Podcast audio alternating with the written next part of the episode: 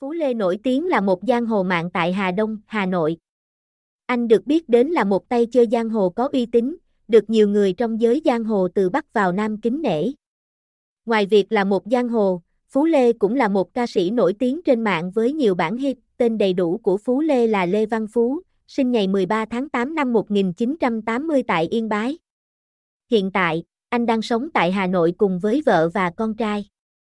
Mặc dù xuất thân là một giang hồ, nhưng Phú Lê cũng có niềm đam mê và tài năng nghệ thuật.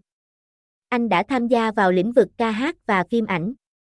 Năm 1997, Phú Lê bị kết án 6 năm tù vì liên quan đến ma túy.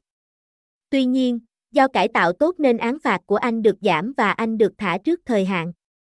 Sau khi ra tù, vào năm 2000, Phú Lê lại bị kết án 2 năm tù vì gây rối trật tự công cộng. Năm 2002, Phú Lê đã đến Hà Nội để bắt đầu sự nghiệp và kết hôn. Vào năm 2013, cả Phú Lê và vợ đã thành lập công ty. Tuy nhiên, công ty của họ đã bị đóng cửa vào năm 2015 vì vi phạm quy định sản xuất trái phép. Phú Lê quay lại với đam mê nghệ thuật sau một thời gian kinh doanh. Anh đã sản xuất các MV ca nhạc, tham gia diễn xuất trong phim và biểu diễn hát. Các sản phẩm của Phú Lê thường xoay quanh chủ đề tình anh em giang hồ, mâu thuẫn giang hồ và lòng hiếu thảo với cha mẹ. Các MV và phim của anh đều nhận được sự đánh giá cao về hình ảnh và tham gia của các diễn viên chuyên nghiệp. Vào ngày 6 tháng 8 năm 2020, Phú Lê bị công an Hà Nội bắt giữ vì liên quan đến việc đấu súng và gây rối trật tự công cộng tại một quán karaoke. Sự việc này đã thu hút sự chú ý của đông đảo công chúng và truyền thông. Phú Lê sau đó đã được đưa vào trại giam để chờ xét xử. Trước khi sự việc này xảy ra, Phú Lê đã tạo được một lượng fan hâm mộ đáng kể với những sản phẩm nghệ thuật của mình. Anh được đánh giá là một người có tài năng và góp phần mang đến sự mới mẻ trong ngành giải trí.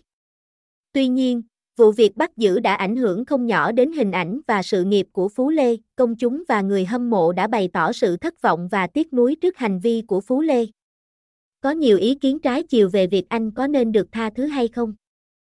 Một số người tin rằng anh cần chịu trách nhiệm về hành động của mình, trong khi người khác hy vọng anh sẽ học từ sai lầm và có thể thay đổi để trở thành một cá nhân tốt hơn trong tương lai. Hiện tại, vụ việc đang được xem xét và xử lý theo quy trình pháp luật.